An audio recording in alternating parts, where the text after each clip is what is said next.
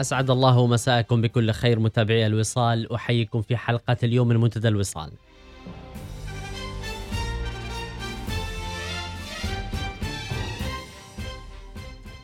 فترة صعبة مر بها الاقتصاد العماني وحقيقة الاقتصاد العالمي ربما جائحة كورونا التي فاجأتنا بمؤشراتها الوبائية فاجأتنا كذلك بكثير من العراقيل الاقتصادية. خصوصا تلك الدول التي انطلقت وأرادت أن تنطلق وحددت هذا العام لرؤاها المستقبلية. كثير من الدول الحقيقة في الخليج ومنها السلطنة كانت يعني قد أعدت العدة لتنطلق لآفاق واسعة وخطط طويلة المدى. ولكن حتى أولئك الذين خططوا لأسوأ السيناريوهات ربما من الصعب توقع هذه الجائحة التي فاجأت الجميع. هذه من ناحية ما تبعها كذلك من تبعات ومنها انخفاض أسعار نفط من ناحية أخرى ولكن في نهاية المطاف علينا أن نتعامل مع هذه الأوضاع. كيف كان أداءنا في التعامل مع هذه الأوضاع؟ كيف هي النظرة المستقبلية؟ كيف هو مؤشر وبوصلة الاقتصاد العماني؟ هذا هو محور حديثنا اليوم مع ضيفي خالد الحريبي وهو محلل اقتصادي وسياسي سابق بوزارة الخارجية الأمريكية. أهلا وسهلا أستاذ خالد. أهلا وسهلا دكتور. معتصم وشكرا جزيلا على الاستضافة الكريمة. شكرا جزيلا لك على قبول الدعوة مرة أخرى. كان حديثنا المرة الماضية عن شأن خارجي. تحدثنا عن الانتخابات الأمريكية. واليوم ربما نتحدث عن شأن محلي و كذلك تقرير صندوق النقد الدولي وخروج الحسابات الختامية لعام 2020 من وزارة المالية ربما ارتئينا انه هذه فرصة سانحة لنتحدث عن هذا الموضوع. دعني أبدأ معك أستاذ خالد حول نظرة سابقة ودعنا نحددها من بداية 2020 إلى الآن ربما مع جائحة كورونا ومع كل التحديات. كيف ترى تعاملنا مرونتنا مع كل هذه التغيرات الصعبة التي حدثت؟ هل يعني فعلنا كل ما نستطيعه؟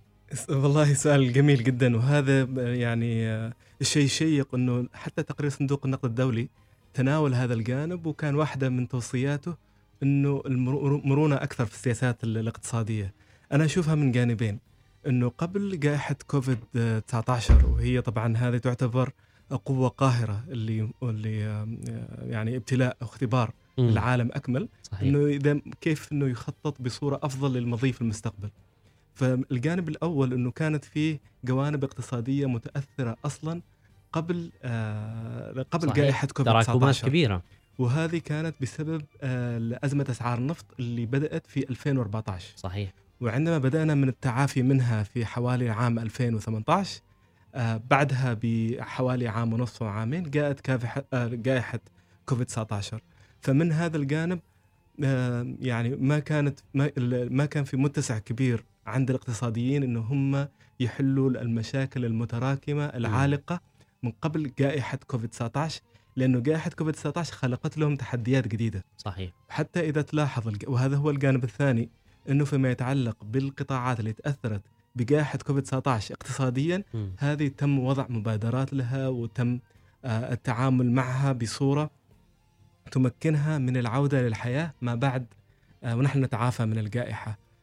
فهناك مثل ما يقولوا الخسائر الجانبية أو كولاترال دامج في في الاقتصاد وهي القطاعات المتأثرة بما قبل جائحة كوفيد 19 وهذه القطاعات اللي كانت كالعادة مثلا بعض القطاع كبير المؤسسات الصغيره المتوسطه القطاع المتصل بقطاع النفط والغاز وكل القطاعات بصورة عامة عدا قطاع الاتصالات وتقنية المعلومات والقطاع الصحي والتعليمي اللي كانت تشهد يعني نمو وازدهار منذ بداية القرن الحادي والعشرين. نعم. لكن القطاعات البقية البقية مثل التجزئة مثل ريادة الأعمال مثل, مثل بعض الشركات الناشئة هذه كانت متأثرة قبل جائحة كوفيد 19 وما أمهل م. الاقتصاديين فترة كافية أنهم يوفروا موازنات خاصة صحيح. صحيح. لتصحيح هذا المسار ويعني الواحد يستعيد أنفاسه آه ربما هذا الاختبار كذلك أتى بظروف مختلفة بعض الدول أتاها هذا الاختبار وهي في وضع مريح ربما بعض الدول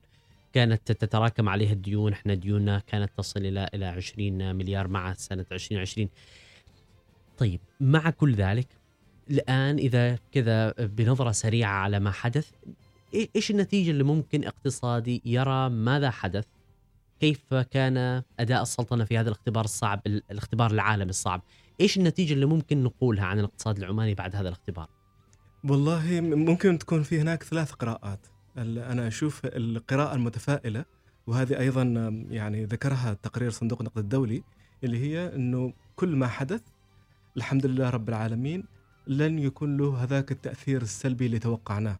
ولذلك كان في توقع أن الناتج المحلي الإجمالي ينمو من بين واحد آه، ونص في المئة لغاية أربعة في المئة خلال أربع سنوات المقبلة. م. وهذا هو السيناريو المتفائل. وإذا ممكن ننظر إلى السيناريو المتشائم. السيناريو المتشائم يقول أنه حوالي فيما كان في الوضع العادي 60% آه، من المؤسسات تتأثر وتختفي فيما يسمى باقتصاديا بوادي الموت أو الفالي اوف ديث آه، خلال الجائحة أظن أنه هذا النسبة ارتفعت إلى حوالي 90% هذا 60% تموت طبيعيا أو أو بشكل متوقع خلال سنة ولا خلال, خلال كم؟ هذه تموت خلال سنتين إلى ثلاث سنوات مم. في الأوضاع العادية. نعم. وهذا وهذا وهذا اقتصاديا السبب الحقيقي هو قدرات المؤسسة قدراتها التمويلية تفاعل السوق مع العرض والطلب. ولها عوامل كثيرة وتبقى المؤسسات ال 35 ل 40% التي تستطيع أن تتكيف مع السوق آه، بسبب عوامل آه، متراكبة ووضع اقتصادي عالمي تفاوت آه، تعامل الدول مع والاستفادة من م. تأثيرات الجائحة فالنظرة المتشائمة تقول لك أنه نحن ارتفع عندنا تأثر المؤسسات من حوالي 60 و 65% إلى حوالي 90% م. والنظرة الثالثة اللي هي اللي في النصف الوسطية واللي أنا منها تقول لك أنه هذا هذا ابتلاء. ليش نحن ما ناخذ العشرة في المئة من المتبقين من القطاع الخاص لينعاش بقية 90% من السوق؟ وهذا هو يعني دائما الجوائح سواء الصحية أو البيئية هدفها أن الإنسان يبني بصورة أفضل. وهذا الفكر الاقتصادي الآن سائد في الولايات المتحدة الأمريكية وفي أوروبا وحتى في الأمم المتحدة ويسمى بفكر ال BBB أو البناء آه، بصورة آه، بصورة أفضل. بحيث إنك أنت تكون مستعد لمثل هذه المفاجآت؟ مستعد مثل هذه المفاجآت في المستقبل وتشوف إيش هي القطاعات التي مثلا مسحت وتبنيها مرة ثانية. لكن تبنيها بصورة أفضل. وفي تركيز كبير حتى في الذكر هذا في في في تقرير صندوق النقد الدولي وكنت متفاجئ فيه إنه يحث الدول على على كل ما يتعلق بالاقتصاد الأخضر. وهذا له علاقة كبيرة بنا نحن لأنه نحن دولة اقتصاد يعتمد على ال على الهيدرو آه hydrocarbons. فكيف ممكن نحن نوازن ما بين هذه التوجهات الجديدة نعم. آه العالمية و building back better أو البناء بصورة أفضل وبين إنه نحن اللي التأثر الكبير اللي كان قبل الجائحة وأثناء الجائحة. أنا أشوف إنه لا يجب علينا نحن أن نتبع أي وصفات دولية من غير تكييفها لطموحنا نحن. م. فعلى سبيل المثال كثير من الوصفات الدولية آه، مهامها محدودة. ومهامها هذه هي أنها تحط لك مؤشرات أداء مثل الطالب اللي يروح للمدرسة والمدرس عنده مؤشرة أداء تحل الواجب تحضر مم. تعمل العرض الشرايح البرزنتيشن لكن هذا ليس تشارك كل شيء. في الصف مم. وهذا هذا ليس كل شيء ابدا وليس روح العملية التعليمية أصلا ومثل ما تفضلت أنت في البداية هو دائما البوصلة يجب أن تكون رؤيتك أنت مم. وحتى الآن في العلم الإدارة الحديث يسموها الهويتك كيف تشوف أنت هويتك المستقبلية فبدل ما نبني يعني بناء على ما حصل في الماضي خلونا نبني على معطيات الحاضر وعلى طموحنا وهويتنا وما الذي نريده. مستقبل. جميل. فمثلا الوصفات المستقبلية تقول إنك أنت واصل في سياسات التوازن المالي واصل في سياسات الشبه آه، تقشفية حتى لو ما كانت مذكورة في الاسم وميل شوية ناحية الاقتصاد الأخضر. ولكن علينا نحن الحين أن ندرس كيف نشوف هويتنا الاقتصادية وحتى هويتنا الكلية الوطنية في المستقبل. جميل. أنا أنا حقيقة لعظم هذا السؤال لا أريد أن نمر عليه مرورا سريعا، أريد أن نخصص له حد جزء كبير من هذا الحديث وأعتقد أنه سؤال في محله فعلا. لكن دعني بعدني كذا بسؤال أخير عشان ما آه، نقع في فخ الماضي ولكن هذه الجائحة فيها الكثير من الدروس والعبر وأنا ما أريد كذلك نتكلم كأنه الجائحة انتهت ما زال الله وحده يعلم ماذا سيحدث ولكن فيما مضى من مدة ما هي أكثر المفاتيح التي جعلت بعض الدول قادرة أن تتعامل بشكل أفضل من غيرها اقتصاديا؟ أستاذ خالد هل مسألة السيولة المالية المتاحة ولا الذكاء في دعم قطاعات معينة في إجراءات معينة كانت في وقتها الحوكمة ومرونة الحكومة كمؤسسة سياسية أصلا؟ إيش كان إيش كان اهم أهم شيء ميز دولة عن دولة أخرى؟ والله آه، باختصار هو أخذ العبر من التاريخ. أوه. وهذا يذكرني بمقال قديم لصحفي رحمه الله اسمه أحمد بهجت كان يقول الإنس... الشيء الوحيد اللي يفرق بين الإنسان وبقيه المخلوقات ليس هو النطق وإنما هو يتعلم من التاريخ. م. ويدون التاريخ. فقال الحيوانات والمخلوقات الأخرى ما يمكن إنها تكتب كتب التاريخ وتتعلم منها. صحيح. بينما نحن نقدر. فلو تلاحظ نحن في في الدول الأخرى إيش سوت؟ رجعت إيش صار في مثلا آه، في آه، أيام الطاعون الأسود م. إيش صار في القوائح التاريخية اللي مرت علينا في العالم الإسلامي في في في في صدره في وسطه وفي آخره مرت ما لا يقل عن 100 100 مجاعة و100 جائحة هل درسنا هذه وشفنا إيش اخذنا أخذنا العبر منها في السياسات المالية، في السياسات الاقتصادية، في السياسات الصحية؟ أشوف الدول اللي اللي استفادت الحين آه، سواء كانت حتى في أفريقيا أو في أمريكا الجنوبية أو أستراليا على في على سبيل المثال، تركيا بالذات في الجانب السياحي كل اللي سوته إنها درست إيش اللي صار لهم في الماضي لأنه هذه الجائحة ليست الأولى ولن تكون الأخيرة. صحيح. فالاخذ العبر من التاريخ في في منهم من يقول هي السياسات المالية، في منهم من يقول السياسات الاقتصادية. بس أنا أشوف إنه الإنسان يجب إنه يرجع لدفاتر صحيح. الماضي ويطور بما يمكنه من من المضي إلى المستقبل. وهذا أبني عليه إنه الابتكار. تقبل الابتكار. في الدول الأخرى شافت كوفيد 19 على أنها فرصة لابتكار لقاحات في الجانب الصحي م. فرصة إعداد كوادرها لتشوف إيش النقص في في أسواقها والفرصة الأكبر الابتكار في جانب سلاسل الإمداد م. لأنه اللي حصلنا في في في كوفيد 19 إنه صار في انهيار تام لسلاسل الإمداد العالمية وبالذات سلاسل الإمداد بين الشرق ومصانع الصين وتايوان وكوريا واليابان وبين جانب الرقعة الوسطى الاستهلاكية وبين الغرب أيضا المعيد للتصنيع. فهذه سلاسل الإمداد الدول التي نجحت في التعافي من كوفيد 19 هي الدول اللي فكرت كيف أنا أعمل محتوى محلي وقيمة محلية مضافة نعم. لأن الحين ما أقدر أني أجيب البضائع من الصين. نفسي نفسي. والشحن والنقل صار صار صعب. فهذا مضطر أخاك لا بطل عملوا على إنهم يشجعوا وكيف الطريقة إنك أنت تنمي قيمتك المحلية المضافة ومحتواك المحلي؟ مم. الابتكار. جميل. فما شافوه إنه صرف وما شافوه إنه هو تكلفة وأعتقد وأعتقد كذلك يا أستاذ خالد القدرة على الابتكار هي آه، ليست وحي سينزل من السماء في تلك الليلة. يفترض أن تكون قد هيأت نفسك أو عندك القدرة على الابتكار لمثل هذه الحالات. هي عملية عملية بناء مستمر لكي تصل إلى هذه المرحلة. صحيح عشان كذا أحيانا يركزوا بالذات حتى من أنواع الابتكار على الابتكار المستمر. وهي في الأخير يعني وأنا متأثر كثير بفكر كثير من المفكرين العمانيين مثل المرحوم الدكتور صادق سليمان كان يقول إنه أحيانا معظم الأسئلة اللي نحن ندور عليها هي بداخلنا. م. فالابتكار هو ليس آلات وتكنولوجيا هو انفتاح على الفكر الجديد. نعم. فهو ليس ثورة صناعية رابعة وليس ذكاء اصطناعي صحيح. صحيح. هو انفتاح وتقبل أنا شفت أنه دولة محاصرة صغيرة مثل كوبا آه، اخترعت لقاح ولقاح يعني اسمه جميل اسمه عبد الله صحيح فأنا ليش ما أكون منفتح وليش ما أني بدل ما أصرف المليارات لشراء لقاحات جديدة أشوف هذه الدولة عندهم نفس الخط الزمني عندنا عندهم نفس التحديات نفس صحيح. الجائحة آه جامعات موجودة حتى فكر ربما موجود. وضع سياسي أصعب حتى في صلات تاريخية بين السلطنة وبين كوبا م. فليش نحن ما درسنا وانفتحنا صحيح على تجربة من كوبا ما أقول الولايات المتحدة الأمريكية ما أقول ألمانيا وتركيا وفايزر ما أقول بريطانيا وأكسفورد آه إكسترازينيكا وما أقول الصين وسينوفارم أقول كوبا أقول م. مثلا دولة مثل حتى مثل إيران نعم فهذا الابتكار هو انفتاح انك انت تنفتح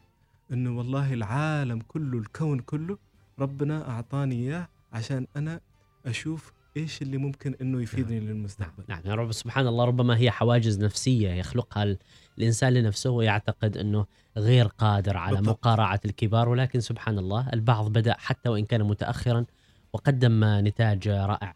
قبل ما نطلع فاصل ونحن ننظر وأنت تنظر أستاذ خالد للمشهد الاقتصادي الآن هل ترى أنه ما حدث في آه، جائحة كوفيد 19 سيشكل اقتصاد عماني مختلف عما عاهدناه سابقا ولا لا؟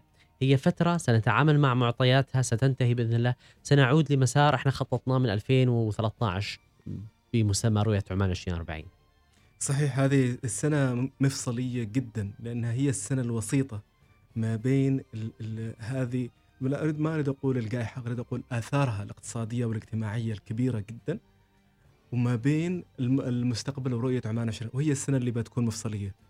وأنا أشوف إنه بيكون لها تأثير كبير وفعلا بيبنى اقتصاد جديد ولكن بيكون له شكلين. في اقتصاد مبدئي اللي بيتكون خلال سنة 2022 2023 ولكن بنحتاج أن نعيد تشكيله لأنه ما أعتقد إنه هو الاقتصاد اللي يتناسب مع الرؤية. م. فنحن حاليا نخلق سوق ونخلق اقتصاد لا يتناسب بنسبة 100% مثل إيش؟ مع مثل إيش؟ خلينا نقرب للمستمع الكريم. يعني من بحسب تجربتي المتواضعة آه، العملية أقسم تأثيرات التأثيرات الاقتصادية على التأثيرات على القطاع الخاص. لأنه هو اللي يفترض فيه إنه هو المحرك للاقتصاد. نعم. والقطاع الخاص هو مؤسسات كبيرة مؤسسات متوسطة مؤسسات صغيرة ومؤسسات صغرى نعم. وشركات ناشئة فخلال هذا 2020 و2021 تشكلت آثار الجائحة بصورة استفادت منها آه، ومن مبادرات القطاع العام بصورة عامة الشركات الكبيرة. م. فعام 2022 و2023 لكل من يعمل ولكل من يملك شركة كبيرة هي بتكون آه، سنة الازدهار الاقتصادي. لأن كل السياسات المالية آه، حاليا تصب في لفائدة الشركات وقطاع الشركات الكبيرة الذي يشكل حوالي 10% آه، غريبة مع إنه إحنا ما ما ينظر له أو ما ما يعلن عنه في العادة أنه الدعم الأكبر لمن سيتأثر أكثر وهي الشركات الصغيرة أو متناهيه الصغر أو المتوسطة.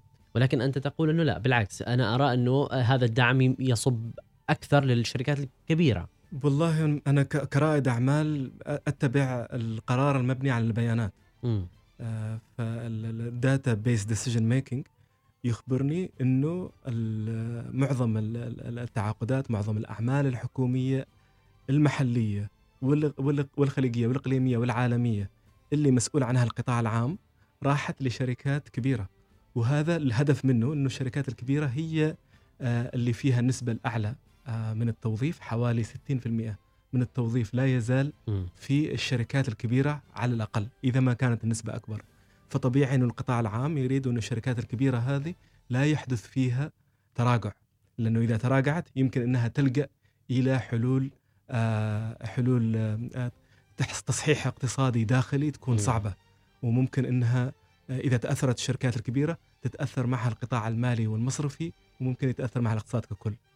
آه وهذه في أمريكا يسموها في 2008 2009 في الأزمة المالية too big to fail ولذلك الحكومة الأمريكية سببت غضب كبير لما آه، دفعت كل الأموال الدافع دافع الضرائب اللي طلبها Wall Street أو طلبتها الشركات الكبيرة. بحيث انه إحنا نضحي بالأصغر ولا نضحي بالأكبر الذي نحن نمشي على خطى الخطة الاقتصادية اللي طبقتها أمريكا في عام 2008 2009 عقب الأزمة المالية بإنقاذ الشركات الكبيرة. وبنشوف هذا واضحا في عام 2022 و2023 على أمل إنه الشركات الكبيرة آه، تشارك هذه ال ال ال ال الأعمال بطريقتين عن طريق فرص عمل وفرص أعمال وتعاقدات الشركات الصغيرة. مع بقية المحركين الاقتصاد الشركات الصغيرة هل هل المساله معتمدة على ضمير هذه الشركات ولا يفترض أن يكون فيه تفاوض؟ الحكومة أوكي إحنا ممكن ندعم الشركات الكبيرة ولكن هناك التزام من هذه الشركات بنسبة من عقودها للشركات الصغيرة وهكذا. والله هي هي مثل ما قلت أنا يعني هي تعتمد على آه، القيم اللي نحن كمجتمع ولا أحمل الحكومة طبعا كامل المسؤولية في هذا الجانب يعتمد في كل دولة كيف المجتمع غرس قيم المسؤولية المجتمعية المشتركة؟ لكي تظهر في وقت الأزمات. فإذا كان المال الاقتصاد ناحية كفة آه، كفة واحدة فهذا يعبر انه المجتمع بنفسه كامل من من بحكومة وبالناس أيضا آه، مؤمنين بهذه أنه والله الفائز لازم هو اللي يشيل كل شيء.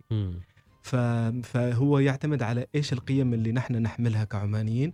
وليس القيم فقط اللي نعبر عنها القيم نعم. الحقيقية اللي التي نؤمن بها ونمارسها وأعتقد إنه فعلا. يعني حتى حتى إحنا معنا في في العلم النفس يقول لك عشان تعرف صفات الإنسان لا تختبرها في وقت الرخاء اختبرها في وقت الشدة. من السهل أنك أنت تدعي شيء تمثله ولكن في وقت الشدة ستخرج الصفات التي تؤمن بها وتعتنقها وتمارسها. أنا باخذ فاصل قصير سأواصل الحديث الشيق معك أستاذ خالد. ابقوا معنا مستمعينا الكرام.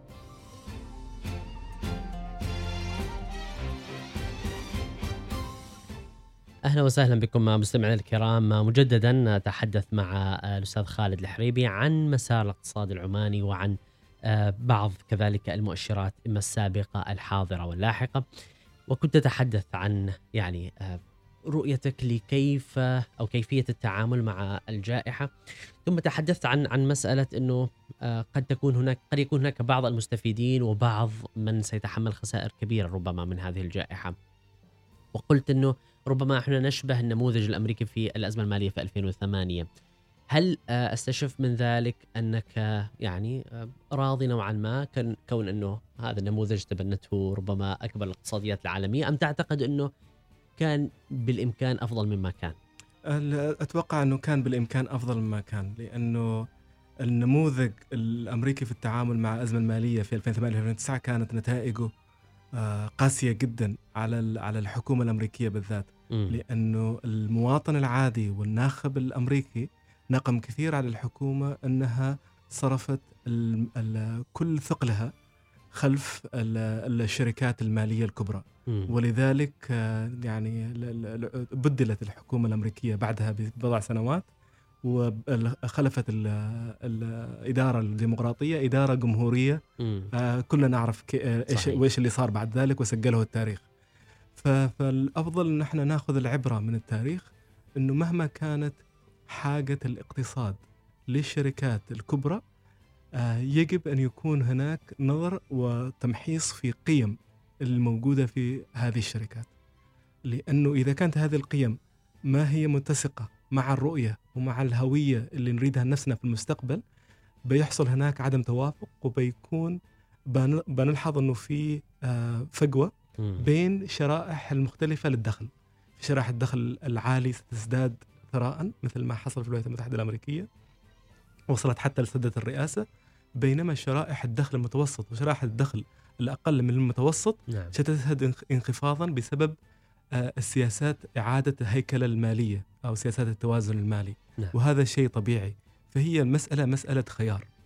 نحن اللي نقرر كيف نريد يكون شكل هويتنا في المستقبل. إذا يكون هويتنا أو فكرنا آه، تجاري بحت فاذا هذه التجارة شطارة. نعم. والشركات الكبيرة إذا ربحت ربحت لانها ذكيه وقدرت تقنع الحكومة وعلى المتضرر اللجوء إلى العمل وال وال والاجتهاد وال والقبول بالقضاء والقدر نعم أما إذا كان فكرنا طموح وفكرنا إنه ننهض وإنه نكون حضارة ونبني فعلا رؤية قوية آه، يكون إنسانها مبدع واقتصادها تنافسي م. فهذا معناها إنه علينا نحن مرة ثانية نأخذ هذه الفرصة وما نعيد بناء الاقتصاد بس نعيد بناء منظومة القيم في المجتمع إذا تطلب الأمر. امم يعني ربما من النتائج التي شهدها الكثيرين المراقبين للوضع في الولايات المتحدة هو كذلك العداء الذي آه، تصاعد تجاه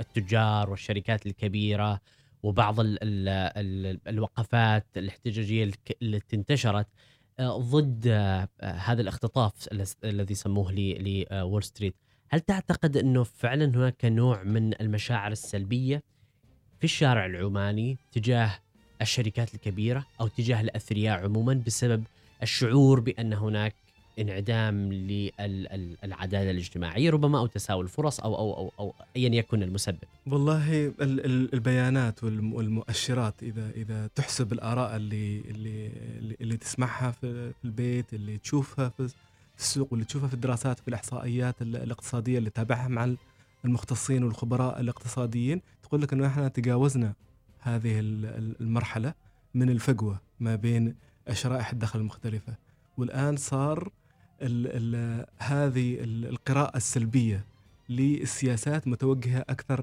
ناحية السياسات النقدية الرسمية أو الحكومية مهم. لأنه ال- ال- ال- الحكومة هي اللي تصدرت المشهد وهي اللي تصدرت آه، الدفاع عن القطاع الخاص والشركات الكبرى بالذات في القطاع الخاص. وهو في حقيقة الأمر هذا الأمر لا يتطلب ذلك يتطلب أن, نحمل جميعنا نحن كمجتمع على أكتافنا مسؤولية الأداء الاقتصادي لل- للدولة. وهو ليست مسألة الحكومة فقط. وبالعكس يعني حتى الرؤية يعني تدعو إلى إلى أنه يكون في هناك شفافية بغرض أن يكون تحمل المسؤولية مشترك مشتركا وإذا كل ما كان مشتركا كل ما خف الحلم فاللي صار إنه القطاع الخاص والشركات الكبرى بذكاء يعني آه، طبعا آه، شجعت الحكومة إن هي تتصدر المشهد وتشرح. بنفسها آه، ال- السياسات الاقتصادية والمالية حتى سياسات التشغيل في. في في وعلى سبيل المثال في المبادرات التشغيلية اللي كانت بعد جائحة كوفيد 19 وكانت يعني مبادرات ممتازة جدا للتشغيل نعم. بضمان حكومي من من ال- ال- المؤسسات الحكومية المسؤولة عن عن العمل وعن سوق التشغيل وانه الحكومة ستضمن آه، توفير فرص عمل لقطاع كبير من من العمانيين ومن ومن الباحثين عن عمل آه، بغرض أن تستفيد منه ال- الشركات التي ستسهم في خلق فرص عمل. وخلق فرص أعمال. نعم. ولكن من استطاع إنه يستفيد من هذه الفرص؟ هي شركات الاتصالات الكبرى شركات النفط الشركات الأخرى الكبرى. نعم. لأنها كانت في موقف يسمح لها. صحيح. ان آه، تستفيد من هذه أن الفرص. تستفيد من هذه الفرص. ولم تشرح ولم ولم تنشر إنها هي استفادت من الدعم الحكومي. بينما منطقيا واقتصاديا أنت توجه الدعم لل- للمؤسسات التي ستوفر فرص عمل وتوفر لك ابتكار صحيح. لمنتجات وخدمات جديدة قادرة على أنها تتناسب مع الخريجي التخصصات الجديدة. مم. آه واللي ينتجوا لك منتجات جديدة ينتجوا لك حتى يعني بعض من سلسله سلاسل امداد اللقاح إذا ما كان كامل بعض من سلاسل امداد الشحن بعض من سلاسل الإمداد في القطاعات الأخرى.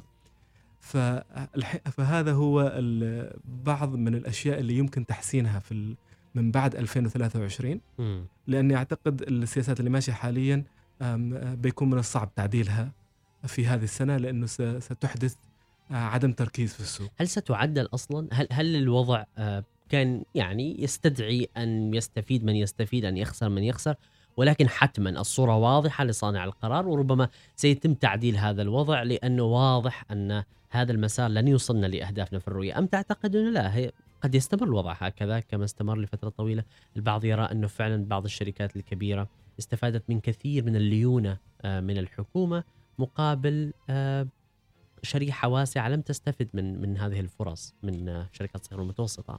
فعلا أ- أت- أتوقع انه الوضع الحالي سيستمر لأنه ال- يعني طبيعي جدا لما أي سواء كان إنسان أو مؤسسة أو حكومة لما يكون تفكيرك محدود بمؤشرات الأداء فأنت تريد إنك أنت تخلص الفترة الزمنية اللي أنت حطيت لها مؤشرات الأداء مم. فالقائمين مثلا على سياسات التوازن المالي يفكرون في مؤشرات الأداء، أنا عندي إنه لازم أفرض هذه الضرائب خلال هذه السنة وخلال السنة المقبلة. فمؤشرات الأداء لن أنظر إلى أي شيء خارج هذه هدفي واضح مؤشراتي واضحة. صفحة ال Excel اللي مم. موجودة عندي في الكمبيوتر، نعم. والإنسان يتحول إلى رقم في هذا ال Excel sheet.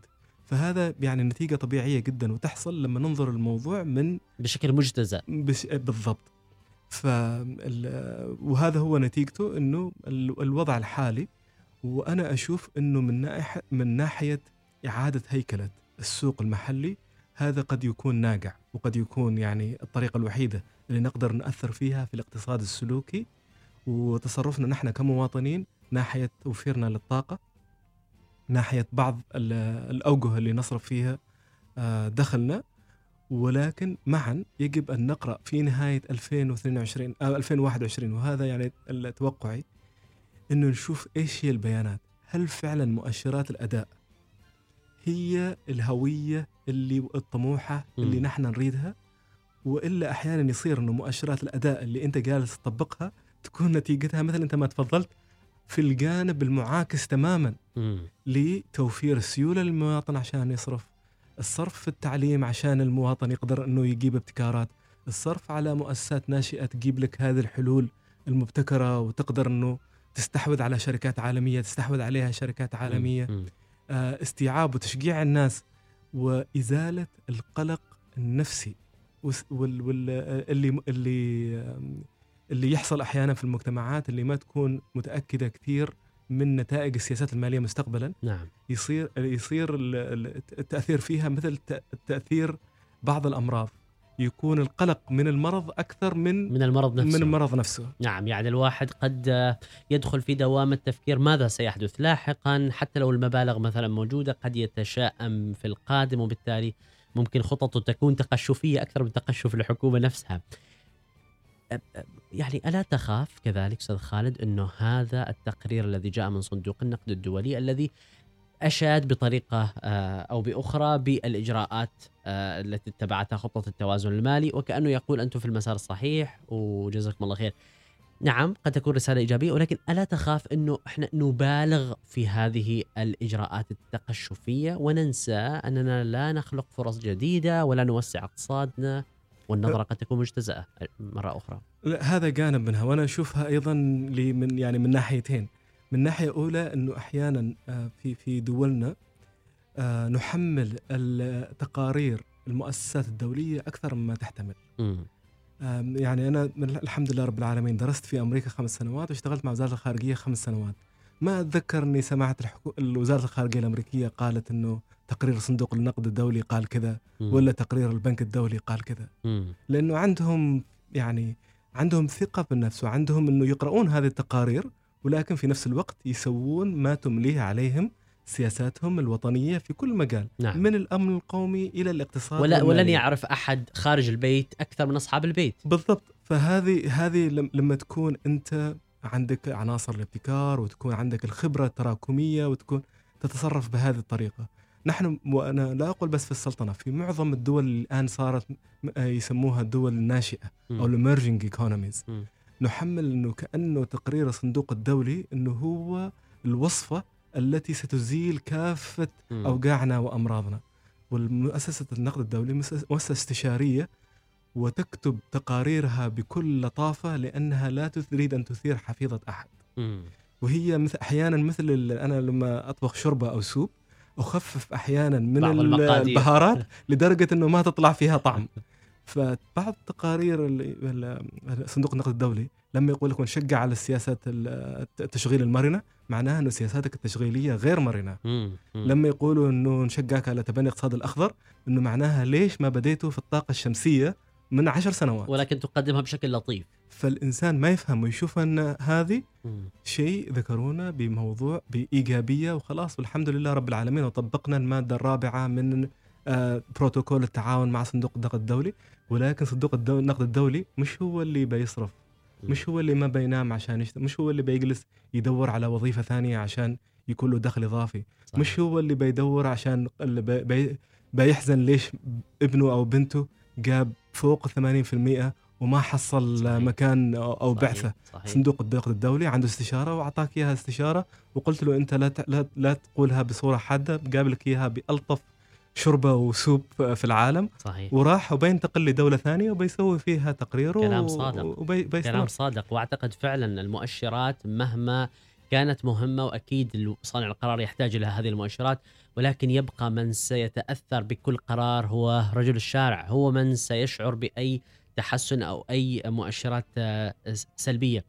الأمر الآخر حتى أستاذ خالد إنه يجب كذلك أن نكون متوازنين. آه، هناك آه، ربما صورة كبيرة رسمت حول هذه الإشادة من صندوق النقد الدولي ولكن ما أعلم أن الصندوق كذلك أشار إلى بعض المخاطر إلى بعض المحاذير التي يجب أن ننتبه إليها. لم نتحدث عنها ربما لم نعطيها حقها من التغطية ومن المناقشة. على الرغم من أنه إذا كنا سناخذ تقرير على الأقل نأخذ كل ما فيه اليس. كذلك صحيح صحيح فعلا والتقرير يعني ذكر إنه بيكون في مخاطر مثل يعني المرونة في سياسات التشغيل وبهذا يعني إنه آه، مثلا آه، العمل عن بعد العمل الجزئي. أو ما يسمى بالجيج ايكونومي الاقتصاد المستقل وهذه ال- السياسات وعلى الرغم إنه دعوته المرونه كنت أتمنى انه التقرير يكون أكثر دقة مم. وكيف بتكون هذه المرحلة الانتقالية لأنه أنت في فترة قلت ال- ال- المتبقي من الدخل. للمواطن وصارت قوته الشرائيه أصغر فمعناها تطبيق سياسات تشغيل مرنة معناها أنك أنت ممكن أنك تقلل من الدخل. اللي كان موجود سابقا وبدل ما يكون فيه دخل أو راتب مثلا آه ثابت في القطاع الخاص بيكون في قطاع اقتصاد مستقل يسمح لك إنك أنت تدفع لساعات مستقلة.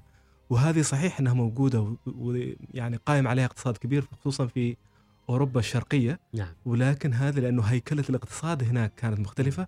وما طبقتها مباشرة طبقتها حوالي على مدة آه، عشر سنوات. نعم. وكان لها تأثير كبير على المجتمعات. فأنا يعني كنت أتمنى إنه الأشياء هذه المخاطر اللي اللي ذكرها عن عن مخاطر سياسات التوازن المالي تأثيرات الضرائب شبكة الحماية الاجتماعية إنه اولا يتم تعريفها لكل مواطن. من محافظ مسندم إلى ولاية ظلكوت في محافظة ظفار بالصورة اللي تبسط المواطن، إيش معنى شبكة الحماية الاجتماعية؟ نعم. إيش المتوقع منها؟ فأنا شبكة الحماية الاجتماعية يعني ال- الحمد لله رب العالمين بفضل أوامر السامية المولانا حضرة صاحب الجلاله تم أنه يكون فيها عناية وأنه يكون فيها توجهات ولكن هل المواطن فهم إيش الغرض من السياسات الشبكة شبكه الحماية الاجتماعية؟ نعم صندوق الأمان الوظيفي وكيف يستفيد منه؟ هل في مدد هذا للقطاع اللي مؤمل أنه يكون هو عم- عمود الاقتصاد الوطني قطاع المؤسسات الصغيرة المتوسطه نعم فإذا المواطن ما شارك بشفافية مم. هذه الكلمات إيش تعريفها؟ نحن أعتقد معناها؟ لا نتحدث اللغة نفسها المواطن يتحدث بلغة الحكومة تتحدث بلغة أخرى صندوق النقد الدولي ملزم إنه يتكلم بنفس العبارات اللي يقولها للسلطنة شبكة الحماية الاجتماعية لأنه نفسها هذه العبارة اللي بيكلم فيها فيتنام مم. وكمبوديا وتشيلي وإكوادور ولكن هنا ربما ال- الحكومة يفترض أنها تقدم آه، وضوح أكبر كذلك للمواطن والإقتصاديين والجمعيات ال- ال- ال- الأهلية اللي قائمه بدور مثل أحيي الجمعية الاقتصادية العمانية المجتمع كل إنسان فتح كتاب في يوم من الأيام وربنا سبحانه وتعالى أفاض عليه من العلم أنا أتمنى أنه يعتبر هذه دعوة.